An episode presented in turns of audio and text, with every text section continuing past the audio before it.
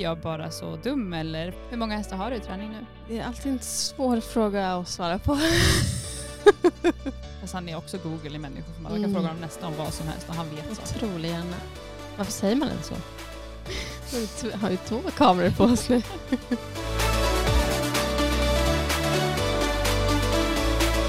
Hej allihopa och välkomna till Söndagskaffe med Sofia och Denise. Ja, hej och välkomna. Nu sitter vi här igen. Ja, idag så sitter vi i en lite annorlunda uppställning kan man säga. Ja, idag är vi med kamera och allt. Det är inte bara vi i rummet. Vi har live-lyssning. Det har vi. Eh, ska vi säga något om det eller? Eh, ja, varsågod. Berätta du. Nej men eh, det man kan säga är väl att det här avsnittet kommer inte bara ut som podd utan även som eh, videopodd. Yes. Så att man kan, eh, kommer även kunna se oss. Precis. Mm. Se Om man hur, tycker det är trevligt. se hur vi är när vi gör de här avsnitten. Så att vi har fått hjälp av eh, Huffy och Annika på Teltrading. Och de har satt upp en liten kamera här. Så att det är väl eh, där då man kan titta på det efterhand. Yes. Mm. Det känns lite stel, alltså konstigt att vi har en kamera riktad mot oss. Och en lampa. en lampa och hela alltihopa. Men Mm. man ska vänja sig vid allt här i livet. Ja, det var ju konstigt att sitta och prata i mikrofonen till en början också. Ja, man vänjer sig. Det är väl det här med att gå utanför sin komfortzon. Ja, det är väl det. Skål för det idag. Ja, nu har vi, vi har inget kaffe här, det är väldigt sent. Så att, eh, jag dricker inte kaffe så sent. Inte jag heller om jag ska vara ärlig. Nej. Eh, Jag kan nog dricka senare än vad du gör i vanliga fall. Mm. Men, eh, men jag dricker inte så här sent. Nej. En vanlig dag, hur många koppar kaffe dricker du? Två. Två bara? Mhm. Jag dricker, oj, nu på senaste tiden så har jag faktiskt bara druckit en. Jag dricker en till frukost och så har jag skippat eh, lunchkoppen. Men det går lite upp och ner. Men jag dricker, och det är det som, vi gjorde ju det en gång, eh, omröstning på, Precis. på sidan. Vad, vem, Vem som dricker mest? och alla trodde jag och antagligen för att jag är mamma. Ja. Men det är faktiskt du. ja. Jag gillar också att dricka små koppar. Men jag dricker inte så stor kopp. Alltså jag har sån, den Ikea-koppen. Mm, den är inte så stor. Det är väl en sån vanlig 200-350 Mm. milliliter. Mm. Och max en eller två sådana. Mm. Och jag dricker med mycket mjölk så att det är inte så mycket. Ja, Hur många dricker du? det är svårt att säga då. Alltså, det beror ju på vilken kopp man häller upp i. Men eh, jag gillar ju att dricka alltså, många små koppar på morgonen. Liksom fylla på Ja. efterhand. Nej, Men jag, jag, sätter ju på kaffebryggan vid sex. Eh, nej, jag gillar att dricka min ena kopp vid frukost och sen så går jag ut. Jag dricker alltid vid tio. Du har lite svenskt där, lite tio kaffe. Mm. Ja, men, ja, det är något. Jag blir liksom, då blir jag eh, hungrig också. Då- Ja, okej. Har jag en lite så, kafferast. På tal om hungrig, alltså det här har ju ingenting med hästar att göra men på, bara så här, på tal om hungrig och eh, frukost. Jag börjar göra sån overnight oats igen. Ja. Och Jag så har äter jag det och ägg. Mhm. Alltså jag är ju typ inte hungrig vid lunch. Man står sig aslänge på det. Det kan också vara ett bra snack att ha i, i stallet. Ja. Alltså ha i kylen. Alltså jag är ju en snacksare. Eh, vad, vad snacksar du helst på i stallet? Ingenting. Alltså, Ingenting. nej. Jag äter bara frukost, lunch och middag. Kanske att jag tar någonting när jag kommer hem med barnen, alltså en knäckemacka eller något, alltså bara någonting för att få lite, lite blodsockernivå för att orka med deras dipp efter dagis. Men eh, jag, jag äter nog bara, alltså jag äter mina tre mål om dagen. Ja, jag måste ju ha någonting. Nej jag, nej, jag behöver inte. Jag dricker vatten då. Om Ja. jag blir hungrig. Jo, det är kanske vettigare, jag vet inte. Nej, det är bra att ha. Så. Men jag, har, har du hört det att eh, man ska äta frukost som en kung, eh, lunch som en prinsessa och middag som en vad heter det, tjänare? Alltså du ska, Aha, alltid, lite. ja, du ska så minska Ah. över dagen. Ja, det, det, det gör nog jag. Jag äter inte så mycket på kvällen. Utan jag äter mycket lunch istället. Ja, jag, eh, jag vet inte, så det beror jättemycket på. Men middag är en ganska viktig måltid för, för oss eftersom att vi sitter ju Jo, mer som exakt. en Ja. familj. Ja, jag är ju alltså, ofta själv på kvällen. Ja, nej, men eh, vi äter nog, sen kan jag också ha sådana dagar, du vet, lazy mom, var jag bara, ja men vi äter eh, filmjölk och müsli till middag och så går vi och sover. Ja, men det kan man ju verkligen göra.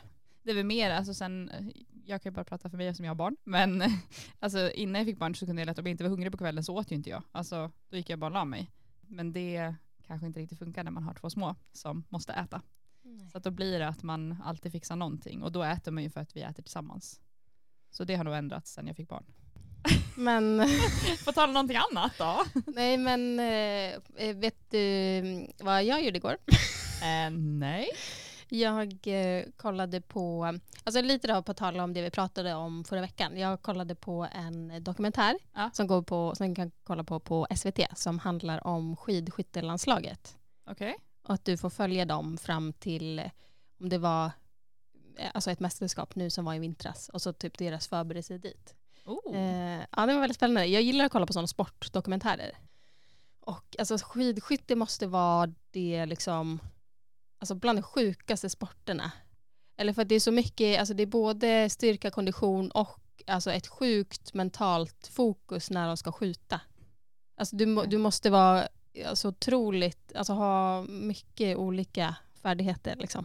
Har du sett en, på tal om skidskytte, har du sett den eh, videon när jag tror hon är norsk? Ja, tänkte jag ha den här. Great minds think alike. Är det den när de ska störa henne? Ja. Och gör helt sjuka saker. Ja. Tittar fram en pytonorm och, eller ja. en orm och massa Men du, vi har sett den på skolan? Den har inte jag sett på skolan. Inte? Nej, den har, vi sett, har jag bara sett random, tror jag. Okej. Ja, men vi kanske måste berätta det. Eh, så, ja, men min tanke var då att jag skulle prata om, berätta det här för dig och eh, visa den här videon. ja. Men nu har ju du sett den. Men vi kanske kan, eh, vi kan ju lägga upp den på den Instagram, eller länka den i alla fall. För att eh, ibland så kan det ju vara svårt att hålla fokus. Alltså oavsett om det är bara när du tränar hemma för att det finns tusen tankar och liksom sådär. Eller om det är på tävling eller bara, inte vet jag, bara vanligt i ens liv. Liksom. Men det tycker jag är ganska ro, alltså, intressant och det har jag märkt med åren att jag går mer, har, gått, liksom, har ganska lätt för att gå in i min bubbla. Mm. Och det är, många som har, det är många som har reagerat på det, framförallt sen jag fick barn. För att jag undervisar då två barn, alltså ett barn eller två barn som springer vid sidan och skriker mamma, mamma, mamma eller du vet försöker få min uppmärksamhet och jag kan bara ignorera det. För jag vet att de har en annan förälder som tar hand om dem så jag ska inte vara där. Och det är så här, vill du inte, nej, nu är jag här med dig och det är det som spelar roll. Men hur kan, alltså, åh, jag, jag skulle bli jätte, jättesvårt att koncentrera mig fast det här är mitt jobb och det är det jag gör. Samma sak på hästryggen, man måste kunna, man kan, vad ska man säga, acknowledge, vad är det på svenska? Alltså så uppmärksamma att det är där men du behöver inte ge det fokus. Och det tror jag många har svårt med. Det är lätt ja, det är jättesvårt. om man tränar sin häst och det kommer in ett annat ekipage och du säger att du har en häst som är lite kanske stressad och ofokuserad och du försöker få den lugn och fokuserad och den andra hästen springer runt och gnäggar och eh, liksom lever rövare. Det är sjukt svårt att stanna kvar med sin egen häst och bara låtsas som att de inte existerar. Och det är ju så viktigt, alltså det måste man ju göra. Mm. Så att det är, ja, bra mm. point. Men ja, det klippet då, alltså det är ju då en norsk skidskyttetjej som stå, hon står och skjuter, alltså stående. Du, alltså du kan ju både ligga ner och stå upp, men hon står upp och sen så får hon olika typer av dis distraktion eh, inför varje gång hon kommer in. Och jag tror första gången då är det en, kommer den, rullar de in en storbildsskärm på henne själv där hon är i en intervju efter typ sitt så värsta lopp någonsin och hon så gråter. Och så ska hon koncentrera sig liksom genom det. Och sen är det också, ja men de kommer in med en, en sån stor orm liksom och lägger på hennes axlar. Då och hade jag däremot dött kan ja. jag säga. Alltså jag hade inte fallat, klarat det. Nej. Och sen är det något rockband som står typ halvt nakna och, och liksom. Sjunger. Ja. ja. ja. Ni får vänta med spänning och se klippet. Det är sjukt roligt. Ja, det är kul. Och väldigt viktigt eh, också för oss som lyttare att ta in det att det här fokuset. Ja, ja det är en bra dokumentär. Hur är du med det? Med, alltså, när du rider? Hur tycker du det är ifall det kommer störningsmoment? Alltså det, det kan ju vara svårt. Det kan jag tycka. Alltså, det är väl också för att nu, alltså som nu då, som jag jobbar nu, då är jag ju ganska mycket själv och jag kan styra, alltså jag kan styra helt hur jag vill ha det. Vilket är ju bra, men kanske inte alltid bra. För att då om man kommer någon annanstans där du inte har de möjligheterna, då kan det ju kanske bli lättare att man blir störd. För att det liksom inte är i ens vardag, alltså just nu. Det har jag kommit fram till att eh, det kan jag tycka är väldigt eh, dränerande på ett sätt i min vardag. Att jag har en plan och den planen ändras ungefär 71 000 gånger för att det är så många andra saker runt omkring som jag måste ta hänsyn till. Och det det går oftast väldigt bra, men ibland måste jag så stoppa upp och andas för att inte liksom bli frustrerad över att, som nu till exempel eh, var planen att jag skulle träna hästar idag, sista innan jag åker imorgon till Kanada. Och hade liksom gått in med fokuset att jag ska bara köra dagen och bara komma igenom de här hästarna, packa på kvällen och så vidare.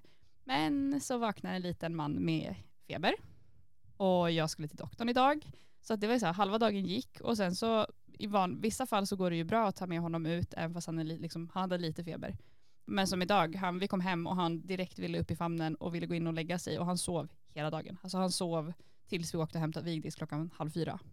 Då är liksom min dag, jag kunde inte göra så mycket. Jag kunde svara på mail och försöka reda upp eh, vad tjejerna kunde göra med hästarna så länge.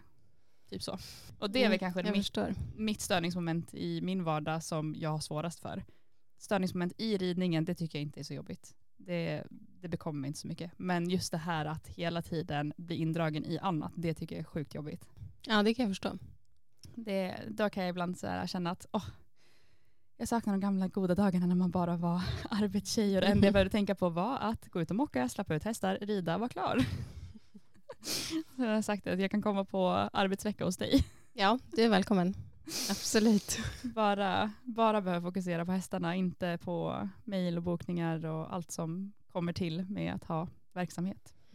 Ja, det är både och. Ja, det är klart att jag tycker att eh, det är sjukt roligt och allting, men emellanåt så skulle det bara vara kul att få en dag var allting bara handlar om träna hästar. så att, eh, ja. Men om jag tar som ett eh, exempel, eller så scenario, att du har en häst som är ganska ung och rå och helst lite stressad, kanske så högt spännings, alltså spänningsnivån är ganska hög, stressnivån är hög. Och så kommer det in folk med, eller så skulle jag komma med barnvagn och ha ett barn som skriker, springer runt och fixar. Alltså hur, vad skulle din reaktion vara på det? Hur skulle du hantera det? Skulle det först vara liksom, kan du snälla gå ut eller vad, vad, skulle du, liksom, vad är din första tanke när något sånt, något sånt händer? I, alltså i stallet? Ja. Alltså säg att hästen skulle vara i, eh, i box då, då kan jag inte göra så mycket. Men om du rider? Om jag skulle rida, ja då skulle jag nog be någon att gå ut. Där är jag tvärtom. Där är bara, den där ska hästen lära sig, så att då får jag hantera det utefter. För det är så många som är, kan säga oj nu stör jag, det, förlåt. Nej det är okej, den här hästen ska klara det. Den, man måste lära sig. Det beror ju på alltså, om du liksom jobbar med någonting som du känner att du vill ta igenom och du kan inte jobba på det när det kommer ett störningsmoment. Liksom. Jag är nog ganska, det spelar ingen roll vad det är för störning. Alltså, jag, det, jag har nog aldrig bett någon gå ifrån på grund av att det är ett störningsmoment. Men det tror jag är eh, mer att, eh, alltså kanske inte egentligen för hästens skull, men mer för min egen. Ja. alltså ska jag vara helt ärlig. För min, där är det för min skull att det spelar ingen roll för jag kan stänga Nej. ute det. Det är så som när jag hade ridskolan nu förra veckan och barngruppen som kommer efter, liksom barn, lilla, små barnen. Jag har liksom miniryttarna och stora ryttarna. Och miniryttarna är först och sen kommer stora ryttarna. Och stora ryttarna kom medan jag hade minibarnen och de sprang runt och höll på. Och så frågar de mig, Denise, Denise, Denise, så jag, vet ni vad, nu får ni fråga någon annan för att nu har jag barnen. Så att eh, nu är det så här. Och de sprang runt men det var så, till slut, det var bara som ett bakgrundsljus, det var, eller så brus, som radion. Du vet man kan bara tuna, tona ut det. Mm. eh, så att det bekommer inte så mycket. Men där hade man absolut, och där får man också väga med att skulle det ha varit ett störningsmoment för hästarna som blir störningsmoment för de små barnen, då hade jag ju sagt till. Och jag sa till några gånger när de klättrade och höll på, för då liksom märkte jag på ryttarna som jag hade att de blev ofokuserade, för det är bara små ja. barn. Eh, och då var det liksom så här, hej, alltså nu. Men så var det bra med det. Mm. Ja, och det är ju samma sak, alltså säga att det är en ung häst där alltså det kan, eh, alltså om man inte vill att det ska hända någonting, då kan det ju också vara en, det kan också vara en säkerhetsaspekt ja. om det är alltså en sån situation. Där är alltså, som hos oss då, så vi har ju, alltså, man kan gå vid sidan av ridbanan eh, på, vad säger man, på gången, läktargången. Och det är precis så hög sarg att barnen syns inte riktigt ifall de springer. Och det har jag varit med om många gånger, att de har kommit in och sprungit runt där och hästarna blir så what the actual, liksom, vad är det där? Och det brukar jag ta som ett träningsmoment, men sen kan det vara ifall det, de gör sådana att de helt plötsligt springer. Att det har jag sagt till. Men oftast så försöker jag bara ta det som ett tränings, eh, träningsmoment.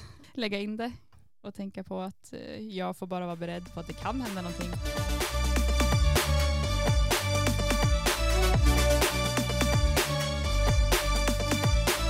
Vill du att jag ska ta upp mer grejer på min lista eller vill du ta någonting?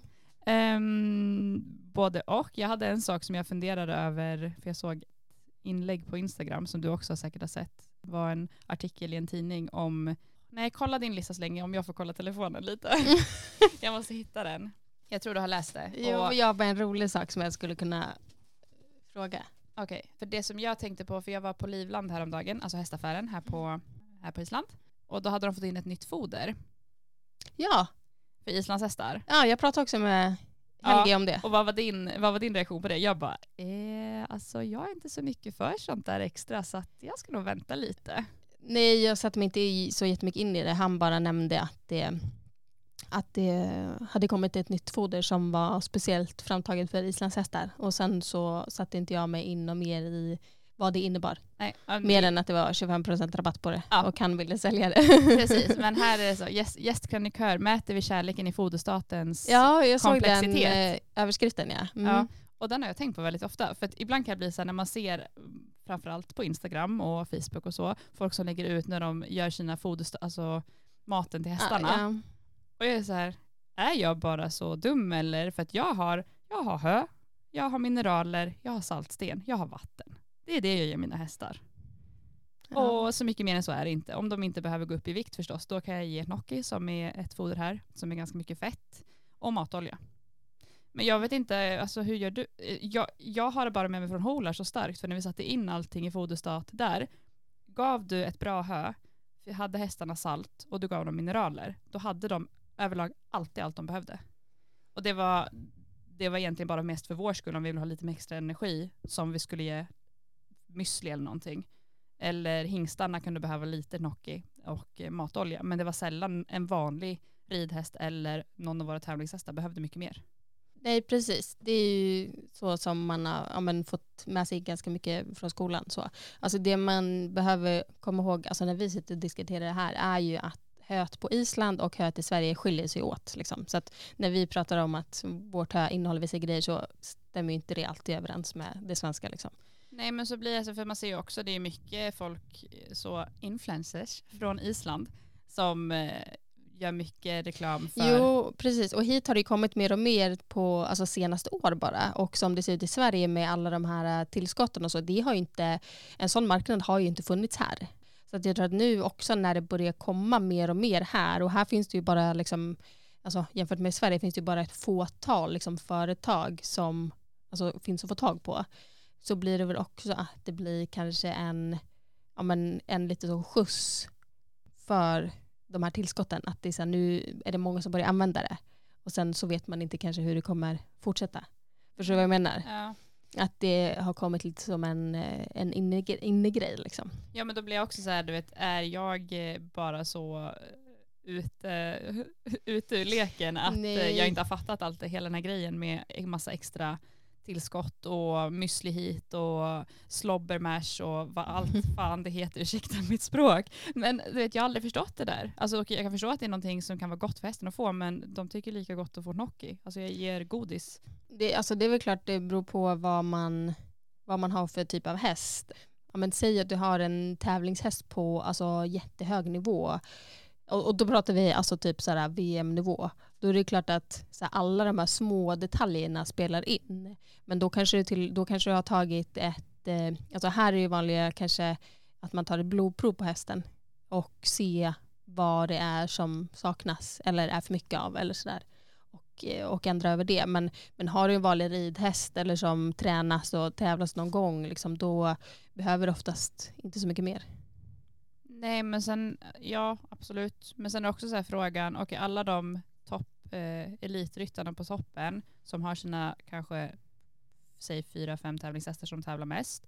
Tar de blodprov på alla hästarna och gör en foderstat exakt efter det eller går de fortfarande på känsla? Det, det är väldigt olika. Jag vet båda delar. Ja men då är det också så här, okej okay, men ifall man då upplever att hästen presterar bra ut vad man, vad man själv känner så bra som möjligt på hö, mineraler och salt. Ja, då är det jättebra. Ja, alltså. Mm. Men det är väl också ett, ett så intresse. Alltså så att, också om du börjar sätta dig in i det här, då är det ju alltså som mycket då, det finns ju hur mycket som helst du kan hålla på med. Förstår jag menar? Att det kan ju också vara ett bara intresse hos en själv. Men jag undrar hur många som... Men, och då är det ju så här, det, allt det här kostar ju också.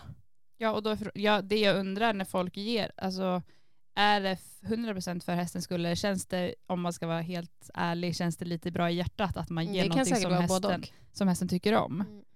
Men då är frågan, behöver man verkligen ge allt det extra? Nej, det beror på hur, alltså hur foderstaten ser ut och vad hästen behöver.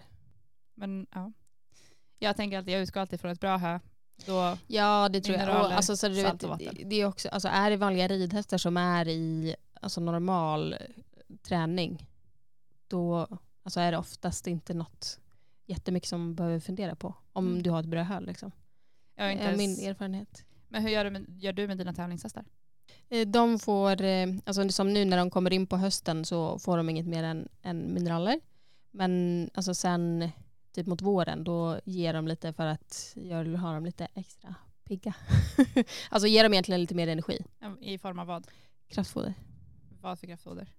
Det man köper på Livland. Och vad är det i det? Ska jag flätta upp det? Ja, varsågod om du vill. Nej, men det är alltså, ja, men, eh, egentligen mer eh, energi för att, eh, för att de ska vara piggare. Sen så har jag gett eh, eh lite mer protein till eh, unga hästar som bygger muskler. Ja. som är ganska så taniga. Ja, det, det är en sak som jag faktiskt kan ge extra. Eh, matur. Ja, vi har samma. eh, ifall de är lite taniga. Det kan jag ge. Mm. Men det är på samma sätt som att då kan jag ge gnocchi och eh, olja. Ja. Det går ju bra med vanlig matolja. Ja, jag ger ofta vanlig matolja till de hästar som jag tycker behöver lägga på sig. Alltså i form av fett. Då. Ja, olja är också sådär som man behöver vara försiktig med och inte ge för mycket. Så att man har koll på hur mycket man ger varje gång. Ja, man ger väl bara 30 milliliter. Ja. Jo, men det kan vara bra att veta. Det kanske inte alla som ja, nej, det. är sant. Så att det, för att det kan ju vara farligt att ge alldeles för mycket. Liksom. Mm. Precis. Nej, det var bara, jag läste den eh, övertexten och tänkte på att... Ja, men sen kan det ju vara intressant att kolla på, nu har inte jag satt mig in i just det här fodret som var framtaget för isländska hästar, vad det är som, vad det är i det fodret som skiljer sig mot andra foder som de har. Det här märket då, säg. Alltså eh, vad det är som är annorlunda. Nej, jag, eh, han kom väldigt glatt och så ja. väldigt pepp och sa att nu har vi fått in ett nytt foder och det är speciellt framtaget för islandshästar och jag sa ja. ja. inte riktigt än för min del men kanske senare. Ja. Nej jag vet inte, sen finns det ju, det finns ju hur mycket som helst man kan ge. Alltså i Sverige så kan du ju ge det, du kan ge sådana nypon. Alltså det finns mycket du kan ge som, är, som du inte köper i butik. Alltså jag, jag har en kompis som hon gav alltid hästen chiafrön. Till exempel. Och eh, ja, men det finns mycket sånt där som du kan liksom, hitta på lite själv. Också, och vad heter det på svenska, hörfraj? På i... eh, linfrön. linfrön. Mm, exakt. Och sen vet jag att det var, i mitt stall så var det en som torkade nypon och gav. Precis, för ofta, du kan ju köpa, alltså i, i hästaffärer och så, så kan du väl ofta köpa så nyponpulver. Mm. Och det kan man ju plocka och torka själv. Mm. Så det finns ju mycket sånt, alltså så här, tycker man sånt är kul, mm. Absolut, men sen finns det ju många ämnen som eh, alltså hästarna inte mår bra av att få för mycket av som man behöver ha koll på. Liksom. Men, och så finns det ämnen som, som det inte gör att de får för mycket av som de bara kissar ut, precis som vi. Liksom. Precis. Men eh, jag vet inte. Alla gör väl som de vill, men jag tror absolut att då är hästen inte i någon otrolig träning så, så är nog ett bra hö det allra, allra bästa många dagar i veckan. Tror jag mm. det. Men alltså, tycker man att det är kul och har eh, tillräckligt med pengar för det så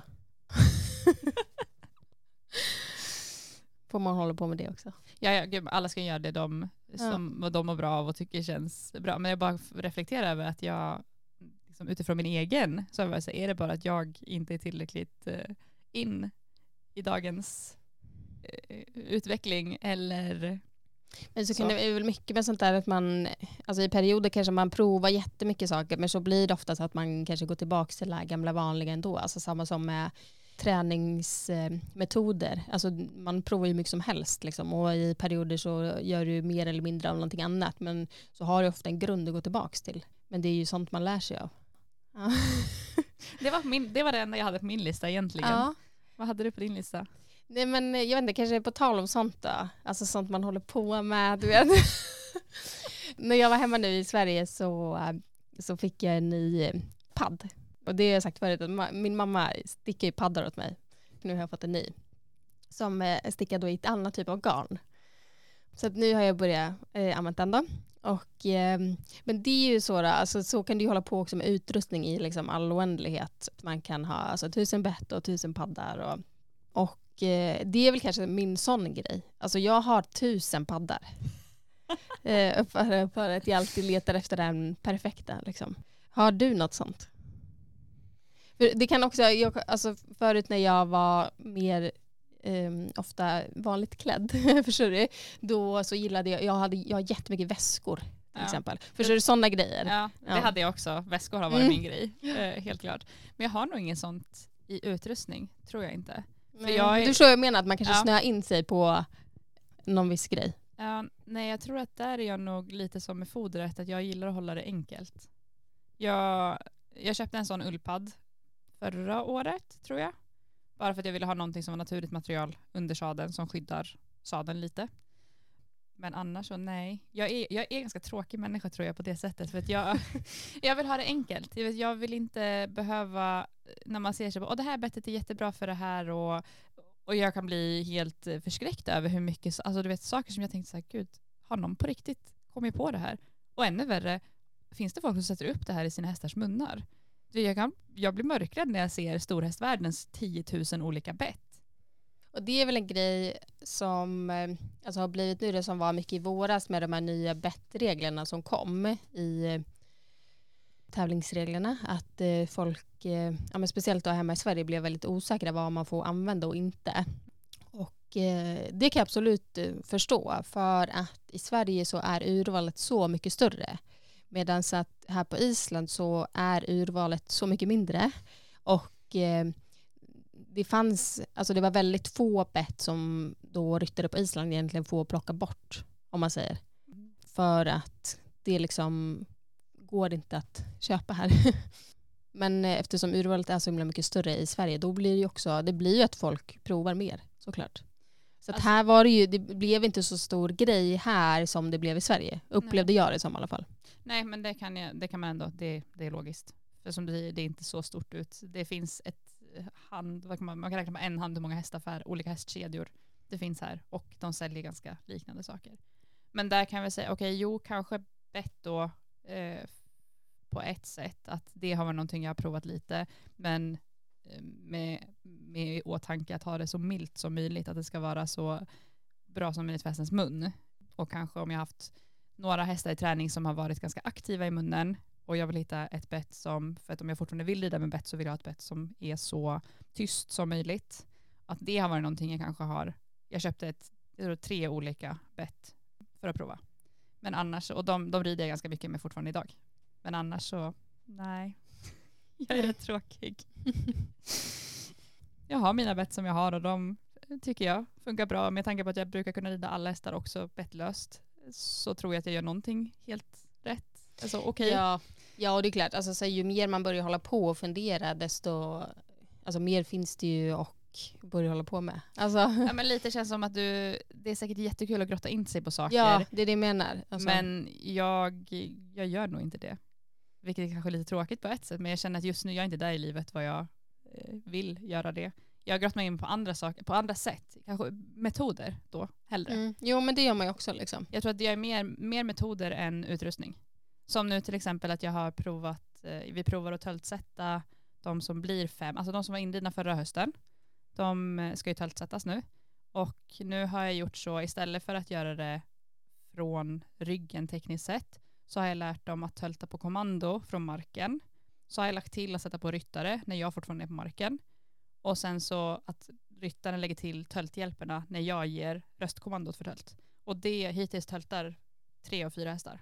Den fjärde har, hon har tölt men det sitter lite längre in så jag tror att hon kommer ta längre, hon är också mentalt lite mer långt bak i träningen. Så att hon behöver bara mer tid. Men hon har visat tölt så att jag tror att det kommer komma. Men en sån sak, sådana saker kan jag snöa in mig på. Och det faktum att en av mina unga hästar som jag håller på att rider in nu, eller vi har bara markarbetat än så länge. Men hon vi började visa lite tölt när jag longerade. Och då la jag bara till det röstkommandot på en gång. Så tänker jag, fan varför har jag inte gjort det här förut? Mm. så, sådana saker kan jag snöa in mig på och prova. Som förra året provade jag Target. Nog mer metoder än utrustning skulle jag säga. Mm. Mm. Nog min grej. Ja.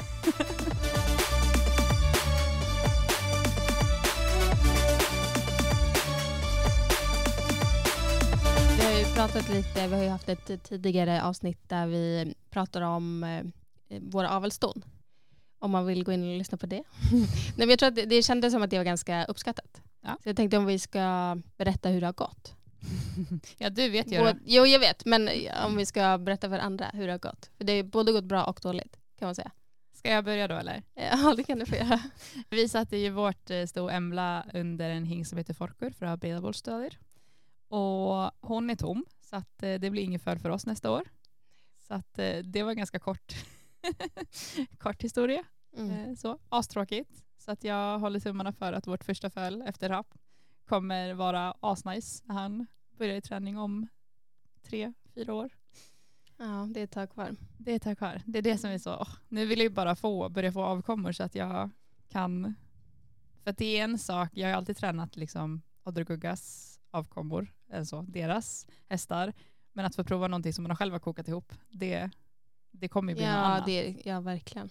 Och att jag har 110-200 procent liksom procent fria händer. För att det spelar ingen om jag väljer att det ska vara en hingst, då är det en hingst.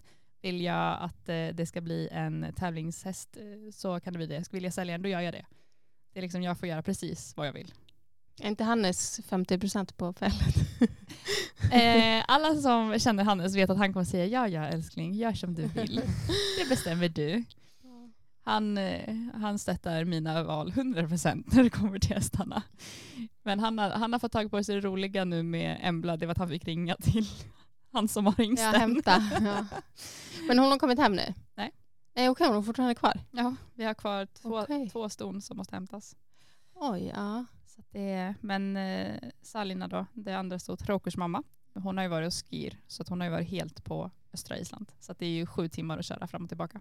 Den, jag körde henne dit så det är frågan om det är jag som får hämta henne igen eller om någon annan vänlig själv vill ta en roadtrip. Ja det är en bit. Ja det är en bra bit. Men Embla är ju på vägen så vi kom, de kommer ju ta oss båda när de hämtas. Ja. Ja, tråkigt. Ja men det är lite mer regnbågs solskenshistoria med dig i alla fall. Det är kul. ja i alla fall än så länge. Eh, jag har ju då två dräktiga ston. Vi hoppas på två fäll nästa år. Men mm. Eh, det vet man ju inte. Men det får man ju hoppas. Det är i alla fall ja, två dräktiga. Av två möjliga. Så att eh, Lycka är dräktig med rinkor från Kornörstu.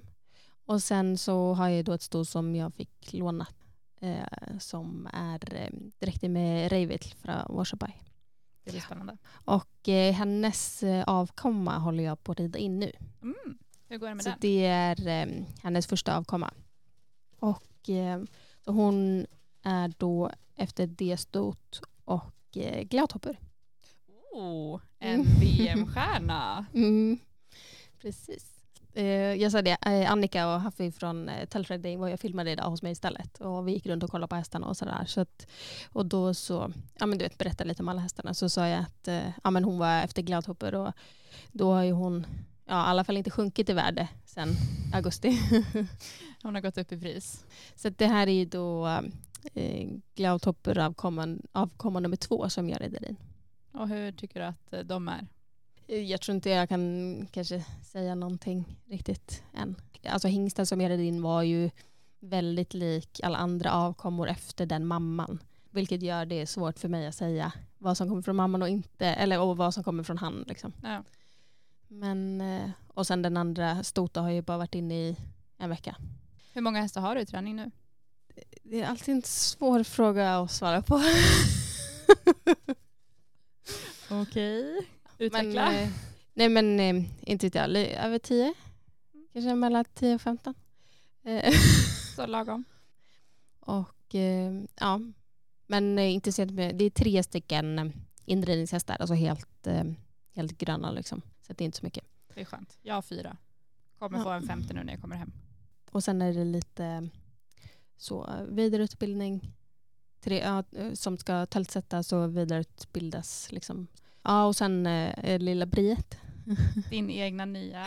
Som, eh, hon har fått skor. Oh. Ja, världens minsta hovar. Man kan inte få allt här i livet. Nej, exakt. Nej, det var bara kul. Alltså vet du, jag har en, eh, faktiskt en av de fem, de som, som blir fem, som jag är sjukt spänd på. Efter Loji. Ja. Han heter Blackur. Alltså så mycket tölt, så flotta rörelser och bara så, alltså han är så välbyggd. Han är lite mer mot den äldre, man ska säga att han är den äldre typen som, som möter den nya typen, det vill säga att han är ganska grov, grov. fast ändå inte grov. Han är välbyggd, alltså så smäcker fin hals, jättefin rygg, bra rygg, men det känns som att han är rejäl. Och så har han bara så flott steg. Så när man tittar på honom bara, hm, du kommer nog bli någonting. Men han är då efter Loji och? Kveka.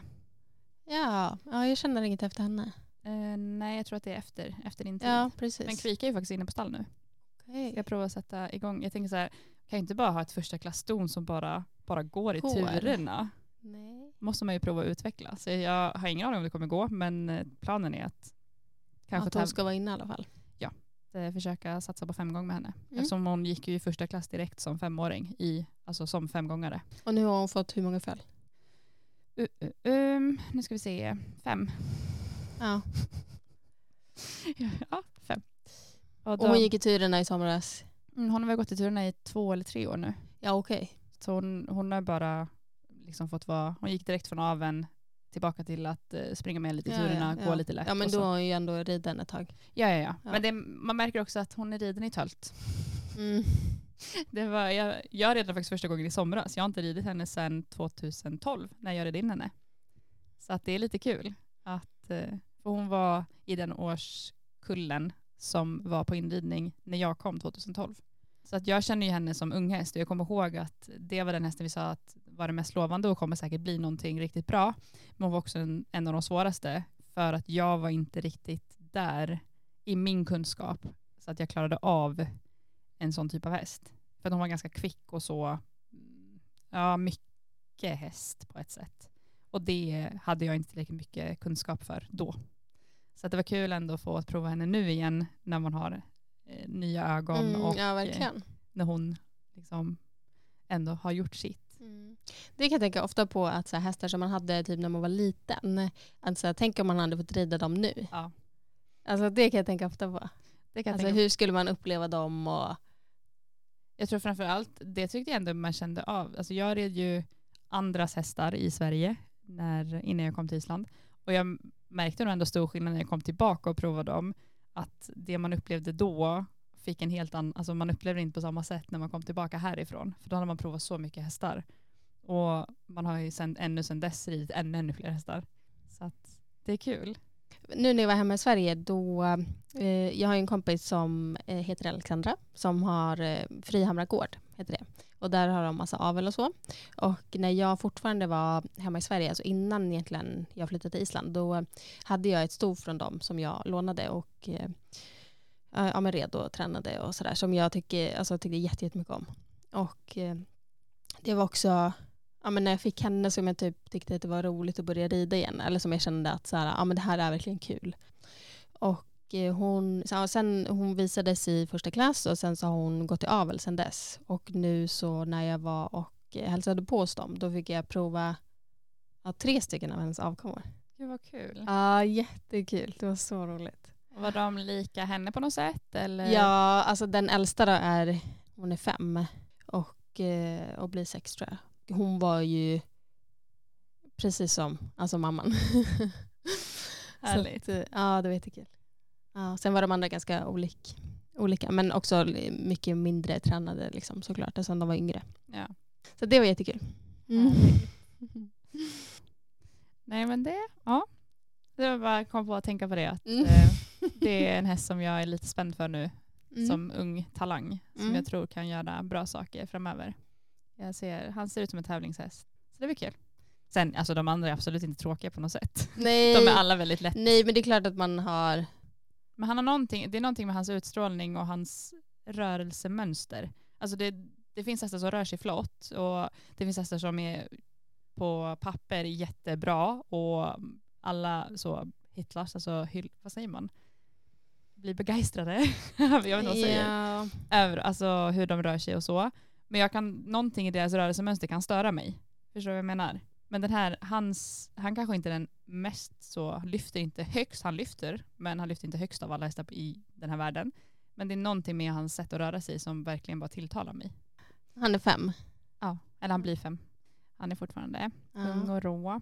Det är också en grej, alltså här på, på Island pratar man ju alltid om hur många vintrar hästen är.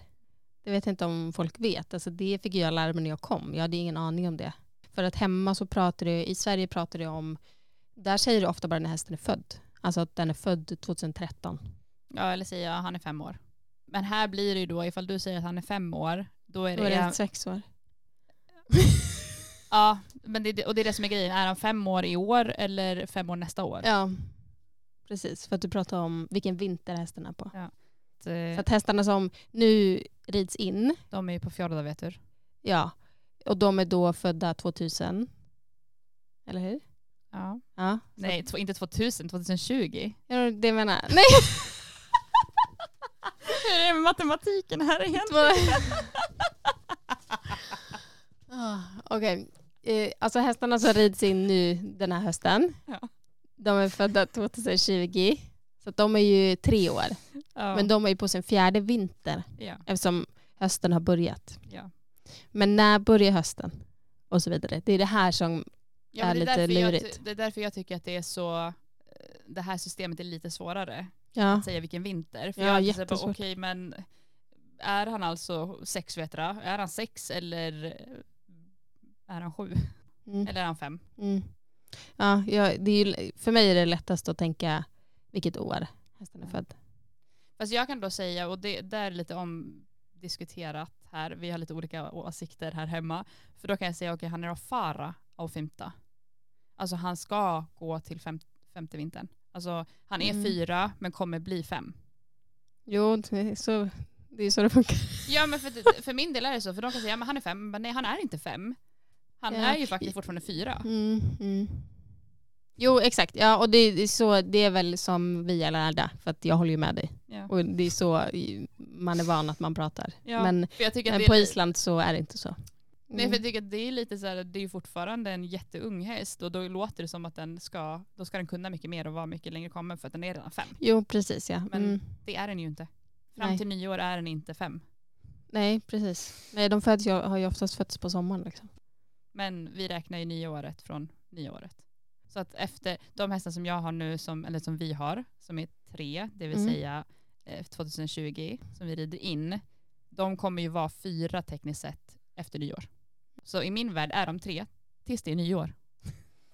Ja, det är lite eh, konstigt. Men ja, det tog ett tag att vänja sig vid det. Liksom. Ja men också för att Men jag kan också fråga folk nu, alltså så här, om folk kommer med häst i träning och de säger att den är alltså, fem vintrar då, då frågar jag alltid så här, okej men kan jag få IS-nummer för det vill jag vara säker på när, När den är född. född? Ja. Men det kan ju också bli så för de kan säga här hemma att ah, men trippen och tredje är som en och tredje. Ja fast tekniskt sett då enligt ert räknesystem då är den ju på fjorda. Då är den inte tre, den är fyra. Nej, Det är där jag blir lite alltså så det förvirrad. lite Men det är förvirrande. skitsamma. Ja men det är lite kul. Det är sånt som jag fick lära mig när jag kom hit, alltså, man inte har någon aning om. Liksom. Ja, det kan säkert vara många som sitter nu hemma och lyssnar eller i stallet och lyssnar som bara ja det hade jag ingen aning om. Men så är det här. Är det Vi här. pratar om hur många vintrar hästen är. Så är det väl annat här för att man har ju, det är ju mer så att du tränar den ju på vintern. Liksom. Jag vet inte om det är det det är. Varför säger man den så? Jag vet inte. Varför säger man eh, hur många vetrar hästen är? Nej, okej. Nej. Om inte ens islänningen, vår svenska islänning vet det, då är det okej Nej. att vi inte vet det. Nej. Så är det bara. Det är som vissa regler, det bara är så. Vi får, vi får fråga Odder, min svärfar. Ja, han kan allt. Han är Google Han är häst eh, Google. Han är också World Fengur. i människoformat. Mm. Fast han är också Google i människoformat. Jag kan Mm. fråga honom nästa om vad som helst och han vet saker. Otrolig hjärna. Jag förstår inte. På tal om hjärna, min hjärna börjar checka ut lite. Ja, det kanske är så. Har vi Det kommit kanske är så. Mm. över det vi... Ja, vi hade ju ingen plan så eh, det har vi väl säkert. Som vanligt. Vi ja. pratar om det som ligger på hjärtat. Det gör vi. Ja, nej, du, är ju, du ska ju på ledighet. Precis. Jag ska mm. på minisemester. Jag ska på bröllop. Jag tänker njuta av att inte behöva ta något ansvar och eh, bara vara. Ja, det, jag pratade faktiskt med en kompis häromdagen som alltså, har samma jobb som vi har. och eh, hon, de ska åka iväg till eh, alltså Sydafrika i typ så här, eh, över en månad oh, wow. i vinter. Och, eh, ja, men, och så pratade vi om hur jag hade haft det hemma och så. Och jag tror att det, så här, det skönaste med att vara ledig, alltså åka iväg sådär också, är att inte ha något ansvar. Ja. För att, eh, ja, det, det är ju klart, alltså man eh, fodrar ju varje dag, du jobbar och det är så jätte, alltid jättemycket att sköta om när det alltså, handlar om djur och sånt. Men det, du tänker ju inte på att det är jobbigt. Men det är ju alltid där. Ja. Och att, eh, att åka till någon annanstans och inte ha något ansvar för någonting annat än att bara kliva upp på morgonen. Det, och det kan vara skönt. Det har ju inte hänt på vad, fyra år. Jag har inte varit ifrån Hannes och Vigdis eh, så här länge sedan Vigdis föddes och det är fyra, snart fem år ja, sedan. Då kan det vara dags. Kanske dags. Men också som du säger, att det här med ansvar, för att det, och det har jag märkt att man har så mycket ansvar på jobbet, i, ute i stallet och med allting, och man organiserar och eh, sådana saker hela dagarna. Och så kommer man in på kvällen och då är det samma sak där hemma, för då är det små barn som ska organiseras och middag och allting. Så att eh, det tar liksom aldrig slut. Så det ska Nej. bli jätteskönt att eh, komma iväg. Det är skönt. Vi har ju två kameror på oss nu. Nej, mm. men eh, ja, som vanligt är jag ute i god tid med packningen så jag ska packa ikväll. Jag åker imorgon. Och så är det bara ta en dag i taget mm. tills jag kommer Hoppas det kommer iväg. Det har ju varit lite storm här. Det går säkert bra. Ja. Om inget annat är förseningar, det är okej. Ja. Det löser sig. Man eh, hör lite storm utanför fönstren nu. Mm -hmm. Du får köra försiktigt hem. Mm. Det ska jag göra. Yes. ja, mm. nej, men eh, ska vi runda av? Det tycker jag. Yes. Så att vi tackar alla som har lyssnat och alla som har tittat. ja, det är lite ovant att eh, ha både och. Men, eh, mm, så att om ni tittar så får ni då den, eh, alltså typ den oklippta versionen. yes, men eh, som vanligt tackar vi för att ni har lyssnat och hoppas ni får en fin söndag och en bra kommande vecka. Och så hörs vi och ses snart igen. Hej då! Hej då!